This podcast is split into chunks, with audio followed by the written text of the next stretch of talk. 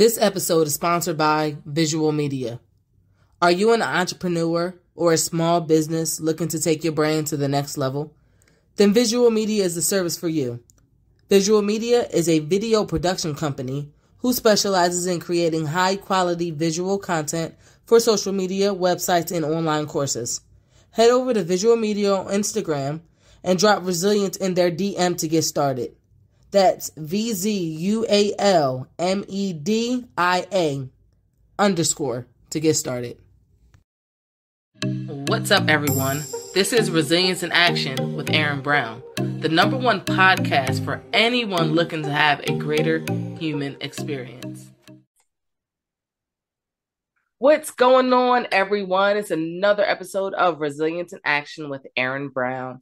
And our special guest today is Mister Dupree Foster. Dupree, thank you so much for jumping in and, and joining us for a little while today. Yeah, you're welcome. Thanks for having me, Erin. Of course, of course. All right. So jump right in. Um, tell us a little bit about yourself. Ah, okay. Where to start? Um, so I'm from Virginia. I am from a rural area. Um, since a little kid, I've always wanted to be a police officer mm-hmm. since I was three years old. And, um, you know, growing up, I didn't have the best of childhood growing up, you know, with family dynamics and those types of things. Um, didn't have a whole lot of money, you know, growing up. And I know one of the things that really that I look back on a lot, and I think it's kind of helped me figure out how I am the way I am, is, um, you know, being on the receiving side of a lot, a lot, like growing up. So like needing things, and people would do things for us, but I mean, us having like to ask. I remember as a kid, take it back real quick. Uh, it was me, my mom, and my sister. Uh, I'm the youngest of, I guess, five total. And I have a couple of step siblings as well on top of that. But uh, so it was me and my sister, who's about two years older than me. Uh, me, her, and my mom were at home. And I remember a snowstorm came. This is back in like, I don't know, like ninety-eight. Mm. And um, the power went out. And so luckily we had a wood stove, right? Because when the power's out, the heat doesn't work. Uh, it was cold that night. Oh, my goodness. And um, but we didn't have any wood for the wood stove. And so I remember us like sitting there huddling up together and just trying to like stay warm. I had some candle lights lit. And all of a sudden we had her knock at the door. And I go over there with my mom. She opens the door, and it's our neighbor with a wheelbarrow, uh, wheelbarrow full of uh, firewood. And he came in, he lit the fire for us, and he went back home. And um, having that, and then also seeing my parents do things for people with, like, nothing in return, uh, I think kind of sparked me in the part of like wanting to serve and help other people. Um, people always ask the question, were my parents like in the military or police department or anything? No. Um, no one was really like a, when I was young. Um, I know they took us to the rescue squad that was close to us. Like for holidays, we'd bring them cookies and stuff. So we had like good relationship and like connections and stuff with people in public service that way. Um, and then just growing up, I uh, I decided that that's really what I want to do. And and so I used to watch all the different like cop shows and Rescue nine one one and anything like public safety related. Uh, fast forward to about twelve years old, I ended up moving in with my grandparents uh, by choice because my mom was moving out of the county to a city, and I didn't want gotcha. to go there. I was in the same school system, and uh, I was supposed to stay there for just a year. Uh, I ended up staying until I finished high school. And but being there, though, it put me in proximity to uh, a rescue squad. Uh, so at twelve years old, I started hanging out there. And at fourteen, I actually joined a department, started responding to calls. Um, at sixteen, got certified as an E M T, um, and then you know went to college and whatnot, and became a police officer right after that. So uh, my big passion in life, though, and as I look back over everything, like the jobs I've had and working in public safety, the main thing I like about it is really connecting with people, like mm. where they are, and helping them realize the greatness within them to be able to be empowered to like take that next step. Um, so I think every one of us has like a unique gift within us. Um, it's just like the trauma and the things of life kind of like cover it up. Um, and so helping people kind of focus on, hey, what, what do you like to do? What are some experiences you've had? How have your, your past experiences shaped how you are today? You know, thinking back in my life when things were rough as a kid, the weirdest thing, and I think back on it, is I always, re- always had this mindset that it wouldn't always be this way. Mm-hmm. Um, but I think it's so easy to be stuck in the moment. You, you see something happen and kind of lose all hope. You feel like it never will change, especially as a kid. Like things, things like a day seems like forever, you know, like things yeah. are, are long as a kid. And um, so I think that's what helps me kind of like looking back on things now when challenges come up is that uh, I've had challenges before and um, just kind of having that mindset that it won't, won't last forever, I guess. Yeah. it's not fatal, right? It's not right. fatal. Yeah. Yeah. Yeah. That's amazing. Okay. So emergency E M T. Yeah. What, yeah, E M T. what, what, okay. So what, aside from just like wanting to help and be of service, what led you to, to that particular area? So, um, so I had this grand plan in my mind, right? So mm-hmm. as a kid at three, I couldn't be a police officer. I knew I had to be at least twenty-one. Yeah. So there's a lot, a lot of time in between there. And so I thought to myself, what could I do? What's the closest thing I could do to, to law enforcement, to public safety? Um, so that's why at twelve, so at twelve, uh, like I said, they were close by where my grandparents lived. So I was able to like actually ride my bike and like, or walk there. And, um, so my thing was getting in there to get experience in public safety to prepare me for my next step in life, which was becoming a police officer. Gotcha. Yeah. Gotcha. Okay. I, I, and too, like the excitement, right? You, you eventually I got to drive ambulances with lights and sirens. So like, that's fun. Yeah. Um, but again, like the, it's really like that rewarding feeling of uh, helping people. I remember in the middle of the night, cause it was a volunteer agency. So I'd have a little radio I'd, I'd take home um, and a call would go out like two a.m. You know, and you'd wake up from home, go to the rescue squad, get an ambulance, and like drive to someone's house if there were no one else, uh, no one there. Because basically, one ambulance is staffed at the uh, at the rescue squad, and then if there additional calls come out while that ambulance is on a call, then other people respond from home, mm-hmm. go to the rescue squad, pick up an ambulance, and drive it to the call, something like that. And so it always, it always touched my spirit where like I would think about how one person would call or be in need at like two a.m. Like all these strangers, basically, like all these volunteers would show up to help that one person need, like in the middle of the night. Um, I don't, I just love that. That's amazing. And it goes to show like having a support system, your, your support system.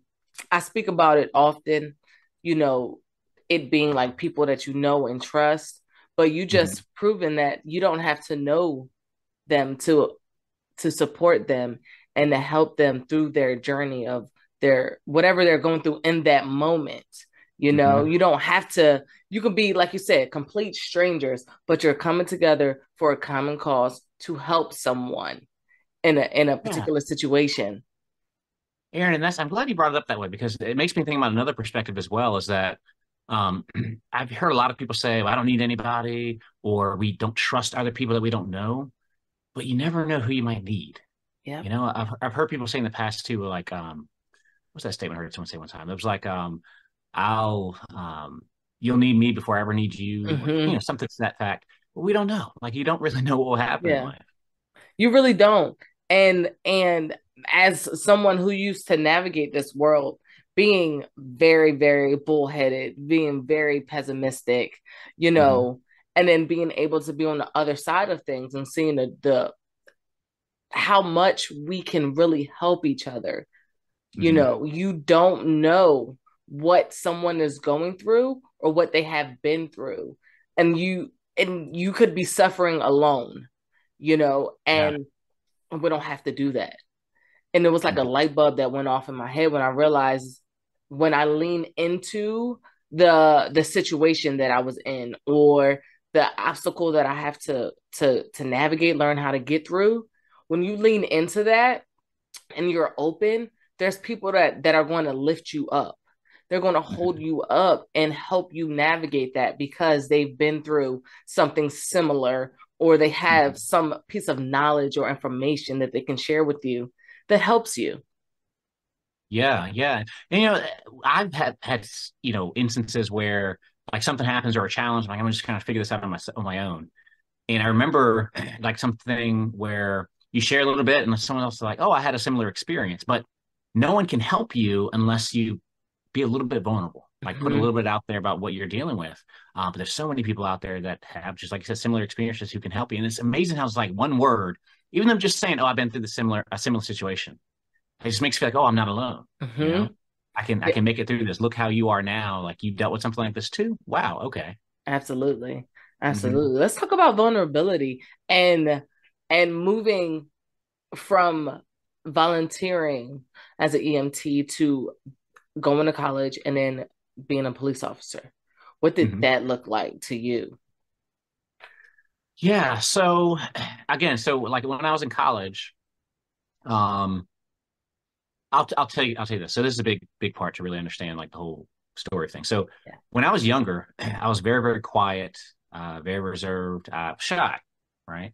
Uh, but I always knew I wanted to be a police officer. Mm-hmm. And my mom used to get notes sent home like saying Dupree needs to talk more and all these types of things. I was I just listened. I didn't want to be getting in trouble. I heard kids talking and getting in trouble. Why do I need to talk? I'm just gonna sit back and observe. And growing up, when I was in high school, and I, this is kind of the time where I was getting involved a little bit later after I started uh, like hanging out the rescue squad. But I got to a point where I was like, I don't want to be like this anymore. I don't want to be like shy and like closed postured and stuff. So I actually got a book um, called Life Strategies for Teens. And I read the book from cover to cover and started implementing some of those things. And it was amazing how when I implemented basically like things like um, just getting over the fear of rejection and, and things of that nature. Yeah. And like implementing some of the things in the book and how things changed, how people responded to me different was pretty amazing. Uh, like public speaking, I was terrified of speaking in front of, in front of people, um, those types of things growing up.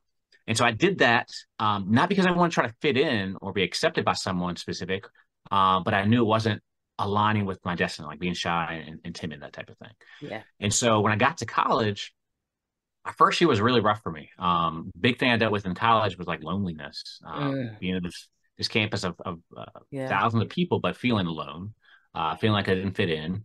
Um, growing up, I always had, again, this mindset of wanting to be a police officer. I think that's what really saved my life, um, is because I was too afraid to get involved with things that other people got involved in. Mm-hmm. uh, and so now, you know, so, so those things kind of kept me, but as I went through college um, and then making that transition from college into law enforcement, um let's see, so it happened pretty quickly. So like my I graduated in May of two thousand nine mm-hmm. from college, and then in July of two thousand nine I was in the police academy, so within wow, a few months. Okay. Really fast. Um yeah, so I mean the the timing was right. I knew exactly what I wanted to do, uh, but then you know getting into the academy uh was was challenging, like physically, mentally demanding, um like learning all the, the new things you need to learn.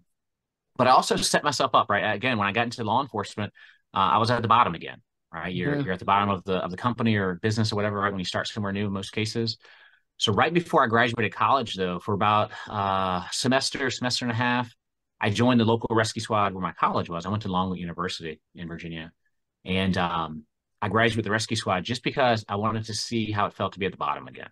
Like get some experience that way before I graduated college and went to, so I kind of had things kind of connected that way. But um, did college, did the academy, and then got to field training. And I'll tell you, um, field training uh, was challenging, right? Because you're learning all these things. You learn stuff in the academy, but now you're like really putting it to practical use. And it's so much, right? Have you ever, I'm sure you have, like you ever learned to drive a car, right? And when you first drive for the first time, it's like you, you're trying to figure everything out. You have to think about every little thing you're doing. Um, and it's like the same thing when you get become a police officer, you get in that car, we have laptops, we have radio we need to talk on, we have sirens and lights we got to operate, you got to steer the vehicle. Do a traffic stop, you got to put the spotlight up. So so much you have to learn uh, when you first start. Mm-hmm. And then after a while, it kind of becomes muscle memory, like anything else in life, like tying your shoes. And so I remember uh, they do a process where basically you're with one training officer when you graduate and you're in patrol and you respond to calls with them. Um, and they kind of phase things in with you as far as like talking on the radio and driving and things of that nature. So my first training officer had a really great experience, uh, did very well, uh, connected well, learned a lot, learned a lot. And then I was assigned to my second field training officer. I was ready to quit. Mm. I was like, I don't want to go back. So uh, I've I've heard a huh? lot of, not to cut you off. No, go but, ahead. You know, I, I also, I went to school for criminal justice and all that good stuff. And I hear that your, your F T Os can really make or break mm-hmm. your relationship and what you want to do with the force. So I yes. hear, so, so it sounds like their first one really, really was amazing. You learned a lot. Mm-hmm. And that second one, just not so much. Yeah. And I'll give you some context, right? So context for this. So the first training officer I had, had been an officer for, at the time, I think about eight years. Hmm. Um, he had trained a lot of people in the department.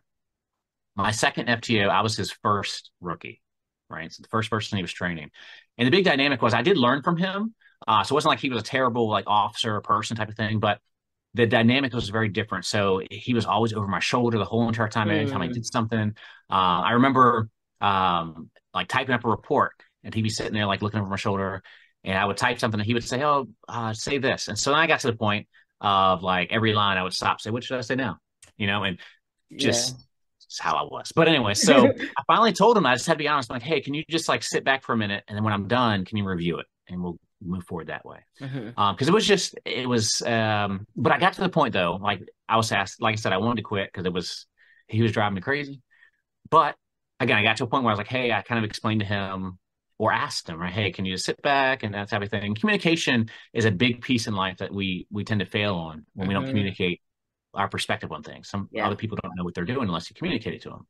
And so once that commu- that short conversation happened, things got a little bit better. And I also thought to myself, kind of going back to how we started, right?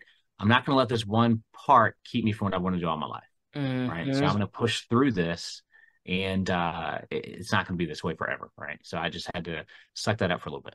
Yeah, love it, love it, love it. Okay, so what I'm hearing is that you are very strategic.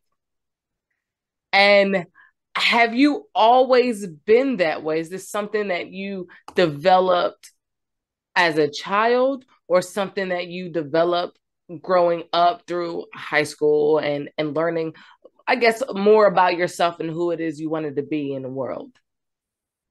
Yeah, that's a great question. Um, so I'll, I'll tell you this. So uh, my wife is more the planner. Okay. Right? So, and, I, and I'll touch on the differences of us as far as like planning stuff, but strategic. Yeah. When I have a goal in mind, um, I'll think about all the little things that will help me get to that goal. Now, mm. necessarily, I am not big on like every single day, this is the plan to get there type of thing. But like, these are the big, the big goals that I need to hit in between, like the milestones. Sure. Um, so yeah, so as far as that aspect, I think that's more so, again, like it was not a, hey, I feel like being a police officer. It was, it was like an obsession, to be honest with you. It was like mm-hmm. a passion. Like, this is what I'm called to do. Um, and so I just thought about it as I went on, like, what can I do as I, gr- as I grow up? I did a ton of ride-alongs. I did Citizens Police Academies um, as a youth, and then came back as a mentor. So I did a lot of things in between, as much as I could do at each, each you know, age range. Um, but no, not, not huge on planning aspect of things. And I tell my wife this, she loves planning things. I like to kind of go with the flow of things. Mm-hmm. And I think a lot of it has to do with my, my, my jobs, what I've been doing, right? As a, uh, as an E M T, as a volunteer, you never know what can happen, right? So I'm out hanging out with family and friends and whatnot, and a call goes out and they need me, plans change, right? So mm-hmm. for me, I'm just on like the spur of the, what, what's next? Let's hit it, let's do it. Uh, whereas she likes to know like every detail of what are we going to do, that type of thing, uh, which is a good dynamic for us, you know? Yeah. Um, but yeah, being strategic is important in, in certain, uh, certain circumstances. Absolutely. Absolutely. Well, I love to hearing Um, how you navigate it, um, th- your goal and your life's goal, and bringing it to breathing life into it. You know, being doing what you needed to do, getting up, riding your bike down to the to the station, and and and hanging out there and getting that information, getting that knowledge, volunteering. You know, doing everything that you knew w- would benefit. Um, mm-hmm. you bringing your, you know, your dream of being a police officer to life. Is there anything on that journey that you regret? Hey, hey, hey, if you're enjoying this content, do not forget to rate and review. Wherever you're listening to this podcast, be sure to rate and review.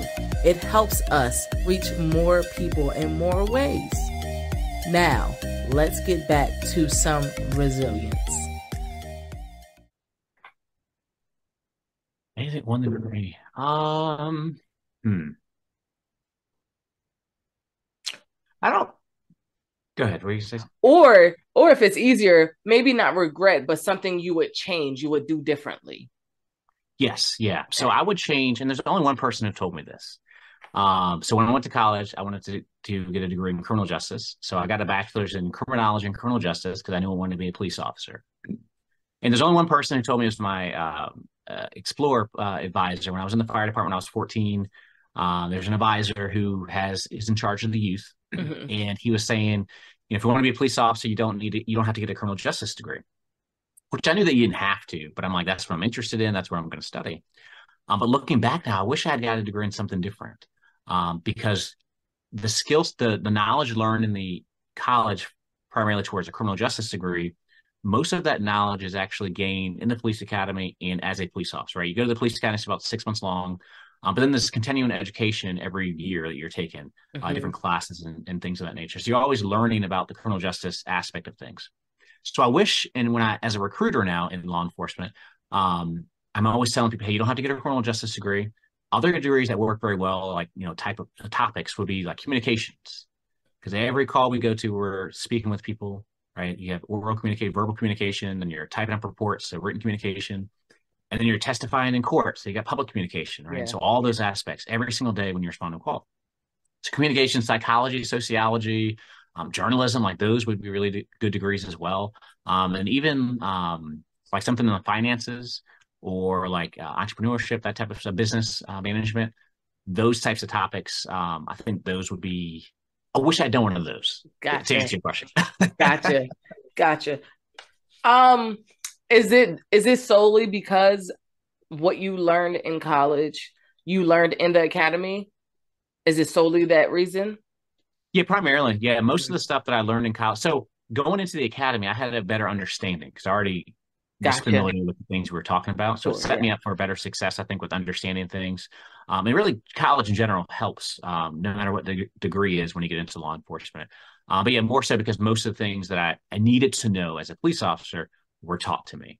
And I was paid to learn that, whereas, you know, I paid to get a criminal justice degree. Yeah. Love it, so, love yeah. it.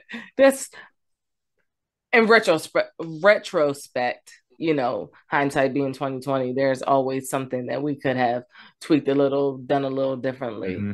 Um, so it's great to learn that about you. And the fascinating part about it is that someone's going to hear this and they're going to be like, oh, well, maybe I know I want to be a police officer, but maybe I will, I will go this route instead yeah. of, you know, so that's great information. And I'm glad.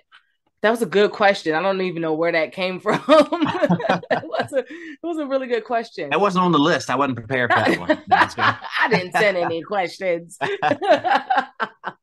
um. All right. So, police officer, how long were were you, and are you still an active police officer? I know you said you're a recruiter. Yeah. So this year will be fourteen years total. Uh, so since two thousand nine. Uh, this is my second department, though. I've worked with one agency for about three and a half years, mm-hmm. um, got married, moved to another location uh, about an hour and a half away or so, and uh, transferred to a, a larger department. Um, so I've been recruiting. I'm still a, a sworn police officer, but my primary assignment within the department right now is recruiting. So I've been doing this for March, will be five years that I've been recruiting. Uh, so I have an office at headquarters. I go to colleges and military bases, uh, do virtual stuff. Um, basically, I'm the main forefront person who gets people in the door to start the hiring process with us for a police academy position, or for a police officer position to start our academy or to transfer in. Gotcha. What are what are the the uh, top three things you look for in a potential candidate? Yep. So top three. So um, one is, can they um, do they have a decent background? Um, and, and really that ties into honesty. Mm-hmm. Um, we understand. And I understand, I'm sure you do too, right? That no one's perfect. Yeah. Right. But when you're applying for a job, obviously you don't want to be disqualified. You want the job. So people try to hide who they are and skirt around the truth and uh, omit different information, thinking, oh, it's not important. And I'm always telling them, hey, be upfront and honest with us. Like, we can work with a lot of things. Like, we understand no one is perfect. Uh, I've been recruiting for five years now and uh, haven't found a perfect person yet. Just, they're just not out there. Yeah. Um, but one, have a decent background. And that, that goes to, it's great when we have people who um, have known they want to be a police officer for a little while. Uh, maybe they start having that mindset of thinking, hey, I need to make sure I don't do certain things so you don't yeah. disqualify yourself. Um, but, have, yeah, again, having a decent background doesn't have to be perfect. Um, the other aspect is physical fitness. Um, I know you can go around the nation and look, and some officers aren't very fit. Uh, you might not think they can run or anything like that, and probably the case for some people. Uh, but it's important, though, in law enforcement. I talk about communication skills, but physical fitness is so important because there may come that time where you physically have to protect yourself, protect someone else, you know, chase after someone. Um, and so it'd be really terrible. Dis- it'll be a disservice to the public if you respond out and you're not physically fit and you can't physically help someone because of your unfitness, right? And so physical fitness is important. And the other part, a big part, is communication. right? Uh, one is going to be internally, how do you communicate with yourself? Emotional intelligence, right? Mm-hmm. Understanding yourself. But being able to communicate with people in general. Um, you have to you have to be open-minded when you connect with people, um, not being judgmental. And we see all kinds of things in the news and the media and stories we hear from people, and maybe even personal experiences that people have. Um, but having that mindset that you can connect and communicate with with, with anyone, right? Mm-hmm. It starts with seeing people as a human being. What's that? I said, mm, I'm, I am agreeing one hundred ten percent. Yeah. And the one thing I, I usually ask people is this, is that, you know, if you want to get into a, a profession where you're, it is to serve other people, right? Law enforcement, a, a bunch of things, right? If you get into a service-oriented field, do you like people? Mm. Because if you don't really like people, then why are you doing this? Because that's really what it's all about. It's about serving other people. I even push it even further. I ask people sometimes, do you actually, do you love people? Right? Love people at, uh, for who they are, right? People make poor decisions and people do bad things sometimes, but it doesn't define who they are, and it doesn't define how we need to treat them, right? So mm-hmm. treat everyone with respect. Uh, and also, can you, because it's easy, especially in law enforcement, because you know, if you think about it, we're trained to go out and find the negative in society, right? And so what you focus on in life, it tends to uh, change your perspective on life, right? And so mm-hmm. I always tell people this, focus on, as much as you can, can you find at least one or two good things about every person you encounter? Because not everyone is all bad. Yeah. Um, and so, you know, having that mindset, but again, just having that open mindset, the mental f- fitness part of the uh, physical fitness part of it, good communication, decent background. Um, you know, those with military experience, those with college education usually do pretty well. Um, the other thing, I'll share this one last thing for, on this topic is for age. A lot of people will say, uh, am I too old? I had a guy actually call me yesterday and he had applied a couple of weeks ago. He seemed kind of apprehensive though, although he already applied. Um, and he said he's forty-nine. And he didn't want, didn't want to get disqualified because of his age. And I was telling him, you know, as long as you're physically fit to be able to, you know, do what it takes to go through the physical fitness testing and do the academy, and, you know, you're good. Um, life experience is so important in law enforcement. I started when I was twenty-one. Um, my average age in the academy is typically about twenty-eight.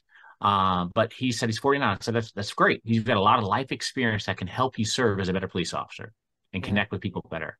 Um, and so a lot of people, I think, discredit themselves because they think they're too old.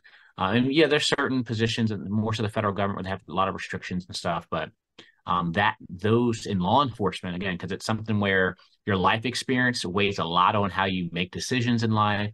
And as police officers, we have a lot of discretion on things, right? So mm-hmm. we, individually, we can think of all the facts of the case and make the proper decision. Uh, it's not like we always have to take someone to jail for every single thing or write a ticket for every single thing. And that discretion is there so that hopefully with a clear mind as a police officer, you can take account all the facts, because there's certain circumstances where um, someone may have technically violated the law, but if you put all their circumstances together, totality of circumstances, right? Everything that happened, uh, the reason behind why, you know, whatever was done, there might be a better o- outcome or alternative to actually arresting that person. Mm-hmm. Um, so anyways, so yeah. I love the breakdown. Uh, I really do. Uh, As as you should very well know, um, police officers have not always had the best light shined on them. So mm-hmm. I, I always commend anyone who dons the badge um, every day in the best way that they can. I feel like it's like uh, like Superman putting on a cape. You know, I always say that. It's you're you're really a superhero going out, and and and and granted, you're still a human being, just like all yes. of us, right? Mm-hmm. And I don't want I don't want that to get lost in translation. At the end of the day, we are all humans, just trying to have a greater human experience. Yes, it just so happens that your calling, your passion, what it is that you're doing, your career, it it regards you in in a higher standard in a sense. Mm-hmm. Um. There are certain things that aren't acceptable, you know, once you, well, I'd say across the board, right? Mm-hmm. whether you, whether you, you have a badge on or not. Yeah. Um, but I always commend, you know, anyone willing to, to step up and, and, and do the duty that has been given into them. And that is, uh, you know, protecting us, you know, it's, yeah. it's really difficult. Um, I, like I said, I went to school uh, for criminal justice, so I have a, a good amount of knowledge. I actually thought about pursuing, you know, being a police police officer for. I'm hiring. I'll, I'll hook you up. I know a guy. For a long time. It's not too late. And um, you know, so I just, I just wanted to take this opportunity, take this moment to commend you uh, for doing what you do every single day. I know it's not always easy. It's not always rainbows and butterflies.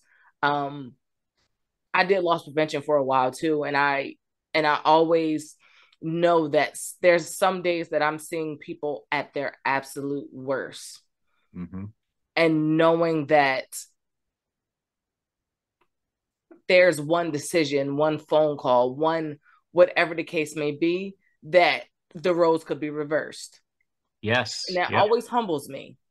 Mm-hmm. So I just wanted to say, you know, thank you for what you do, what you've been doing for the past fourteen years.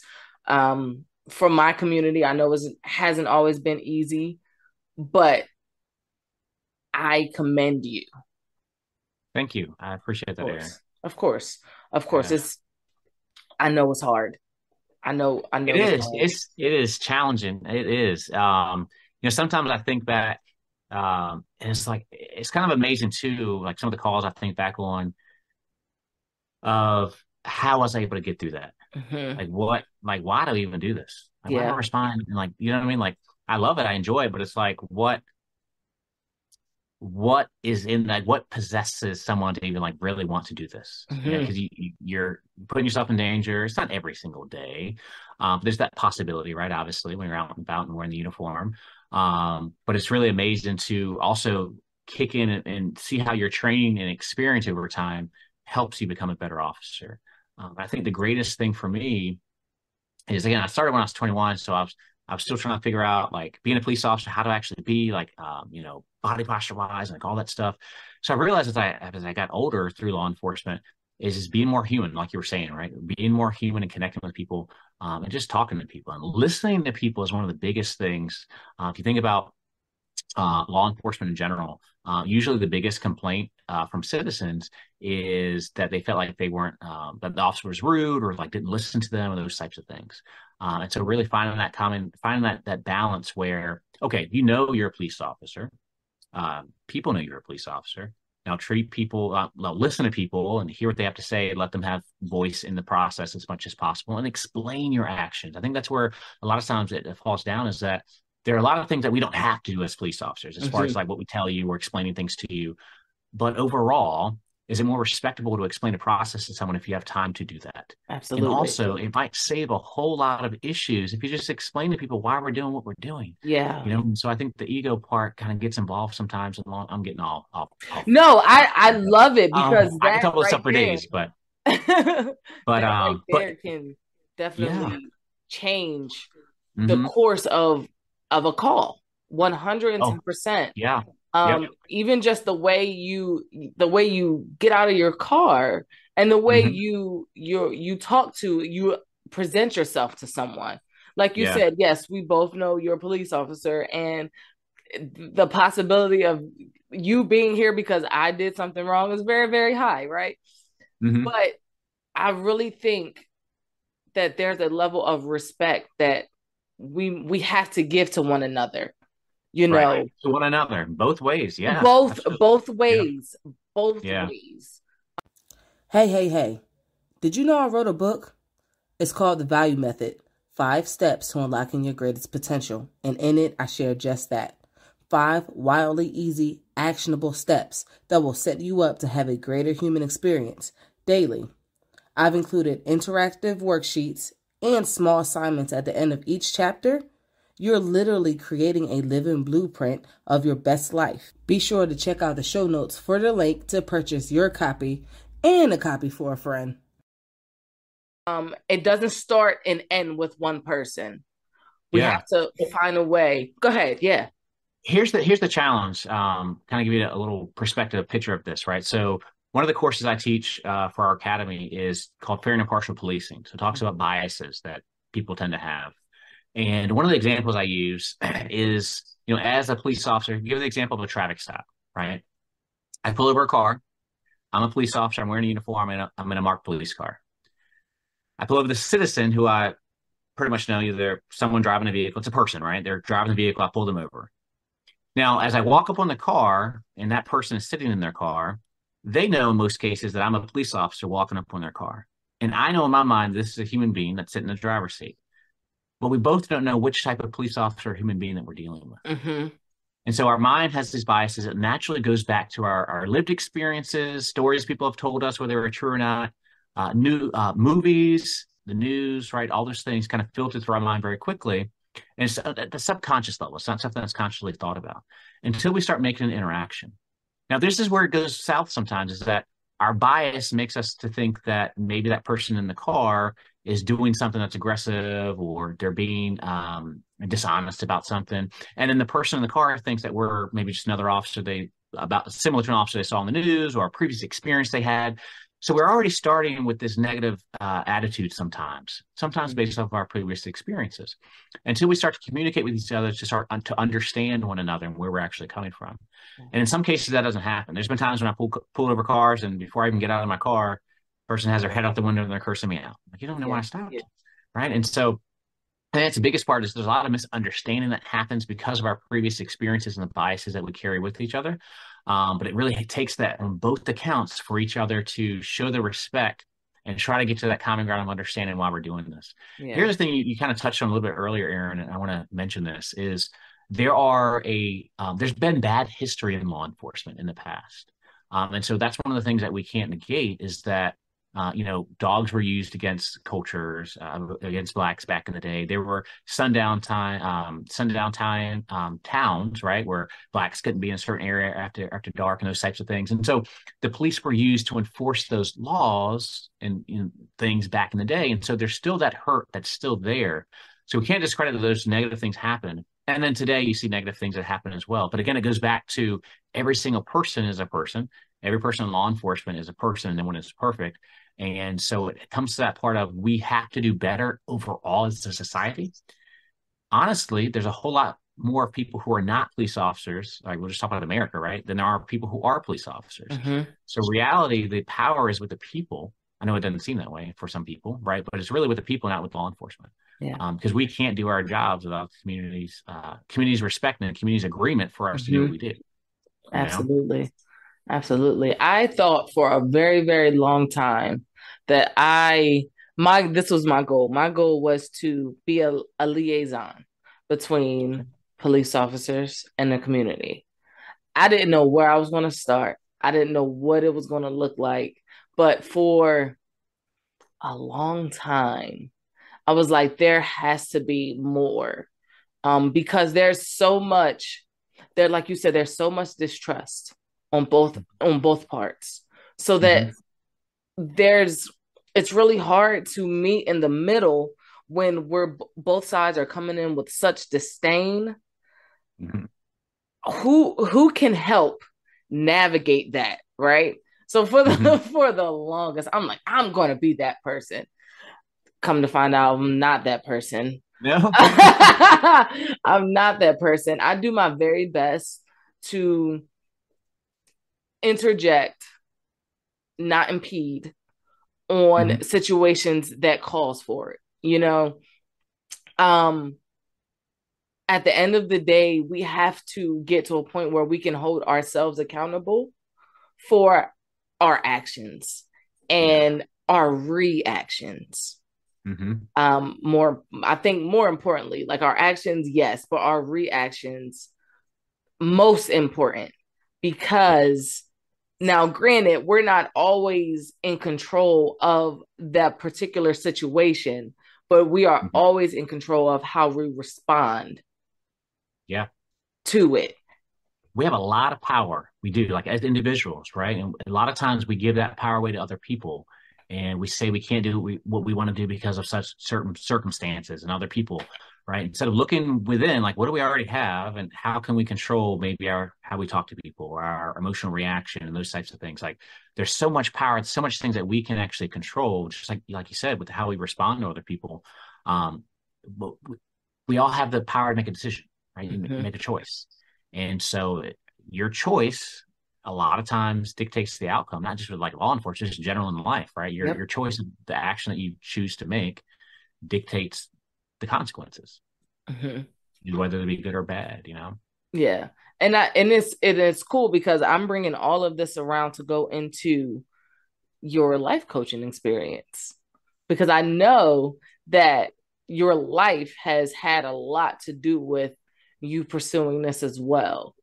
Um, yeah. So tell us a little bit about that. What, what inspired you to become a certified life coach? Yeah. So I think it's my, my big thing. I've, I've seen how challenges in life for me, and how, like, I've seen in high school, how I started implementing things and learning. Uh, it's really my journey with, like, personal development kind of kicked in, was in high school, yeah. um, and implementing those things and seeing how life can change. And so now wanting that for other people, like, I can realize, well, I'll, I'll see some people who may be dealing with challenges and I'll connect with them. And so the interest for that is really saying, hey, I've been able to change through this personal development and kind of understanding myself a little bit better. Um, and then going through the courses to really be able to understand different skill sets or um, practices that could, I, I could use to help other people. Uh, so I think the biggest thing is really just connecting with, I, it helped me, right? Um, and learning it helped me for myself, and then just sharing that other, that information with other people as well, and seeing them grow and, like, reach their goals. Yeah. Love that. Love that. It's, it comes full circle. Yeah. It, it really and, does.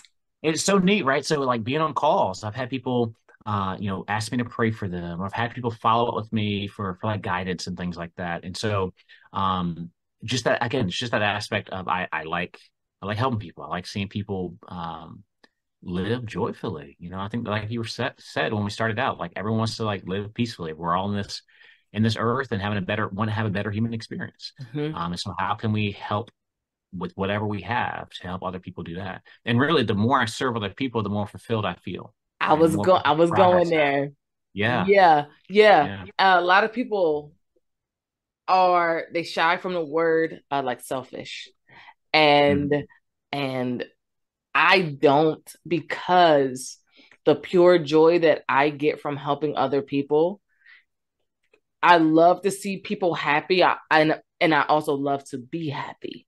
And mm-hmm. I know that my happiness comes from being able to pour into others, watching them grow, watching them then turn around and pour into others. You know, it's yeah. just a, a snowball effect of me. My motto has always been leaving this world better than I found it, starting with myself, right? So, like okay. you said, yeah. the personal development, getting me together in order mm-hmm. to help other people. How can you not find the joy and celebration in getting to a spot where you are com- comfortable and confident enough in what you know, what your life's experiences are, to help other people navigate those, you know, their yeah. lives. Yep. You know, we talk about joy, and, like, we all have different interests in life. And just recently, my wife had sent me a picture.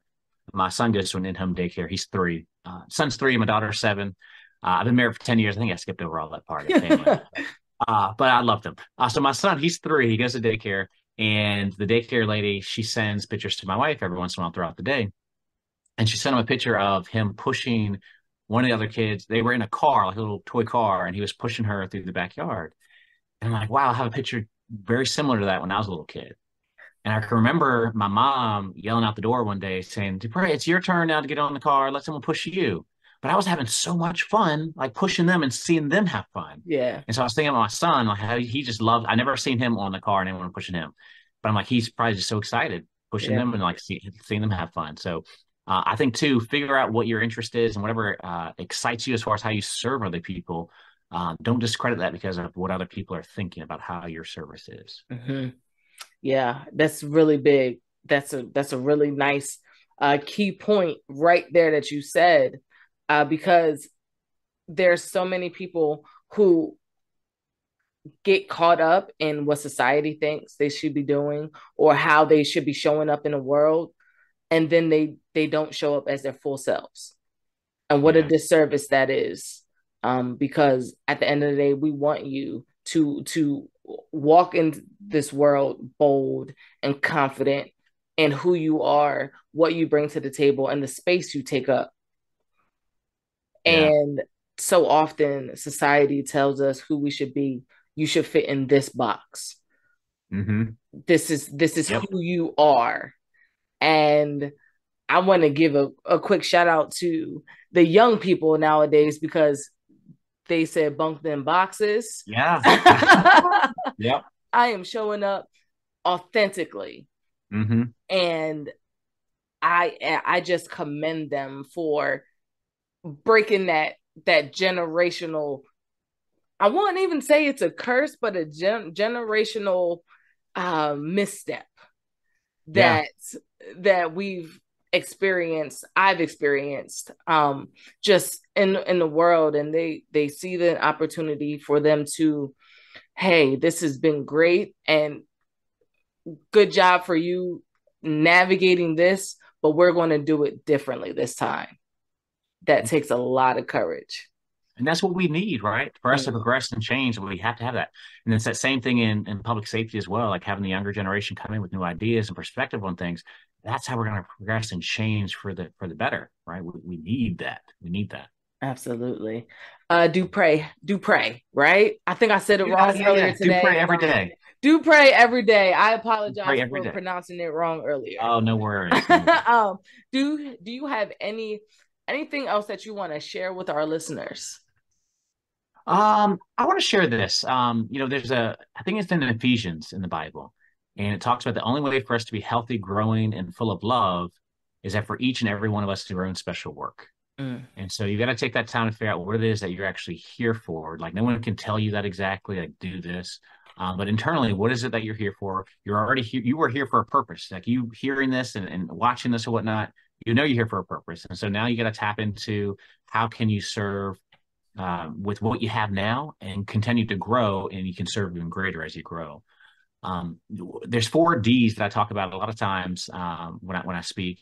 Uh, it's about why people don't step into purpose and actually fulfill what they're supposed to be doing, right? Sometimes they they say they don't know what their purpose is, or they know, but then they deny it because, like you said, they're fearful about what other people think or what society thinks they should be doing, um, you know? And so those types of things kind of keep them from moving in the direction of what they want to do.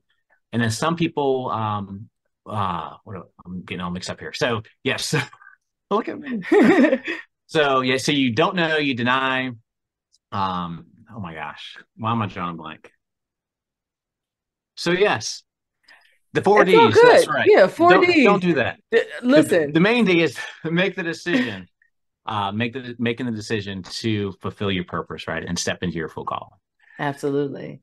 Love it. Love it. We're going to call that the, the D's, D's, the D cubed. D, there you go. D cubed. Follow you got me. It. On the third D, follow me on Instagram. We got it covered over here. I love it. Where can we find you, and how can we support you? Yeah, so um, LinkedIn, uh, Instagram, probably the main ones I usually use. I'm on Facebook as well. Uh, but yeah, sometimes every once in a while, I'll share some videos, some positive things. Really, I try to help with keeping positivity up and helping people focus on fulfilling their purpose. Uh, so like, comment, sharing some of my things as well. Um, if you or someone you know uh, need someone to support them, I'll be glad to support them with helping them find clarity in life so they can, you know, step into their purpose and what they actually want to do in life. Love it, love it, love it. Dupree, Dupree. Erin, yeah. Is it Erin or Erin? It's, see, oh, you know what? You know what? Erin? Uh, it's Erin, it's I mean, Erin, right? Erin. It's Erin. The only Erin. person that ever calls me Erin is my older sister, Erica, right? Everyone oh, yeah. else calls me Erin, and I do not care, right?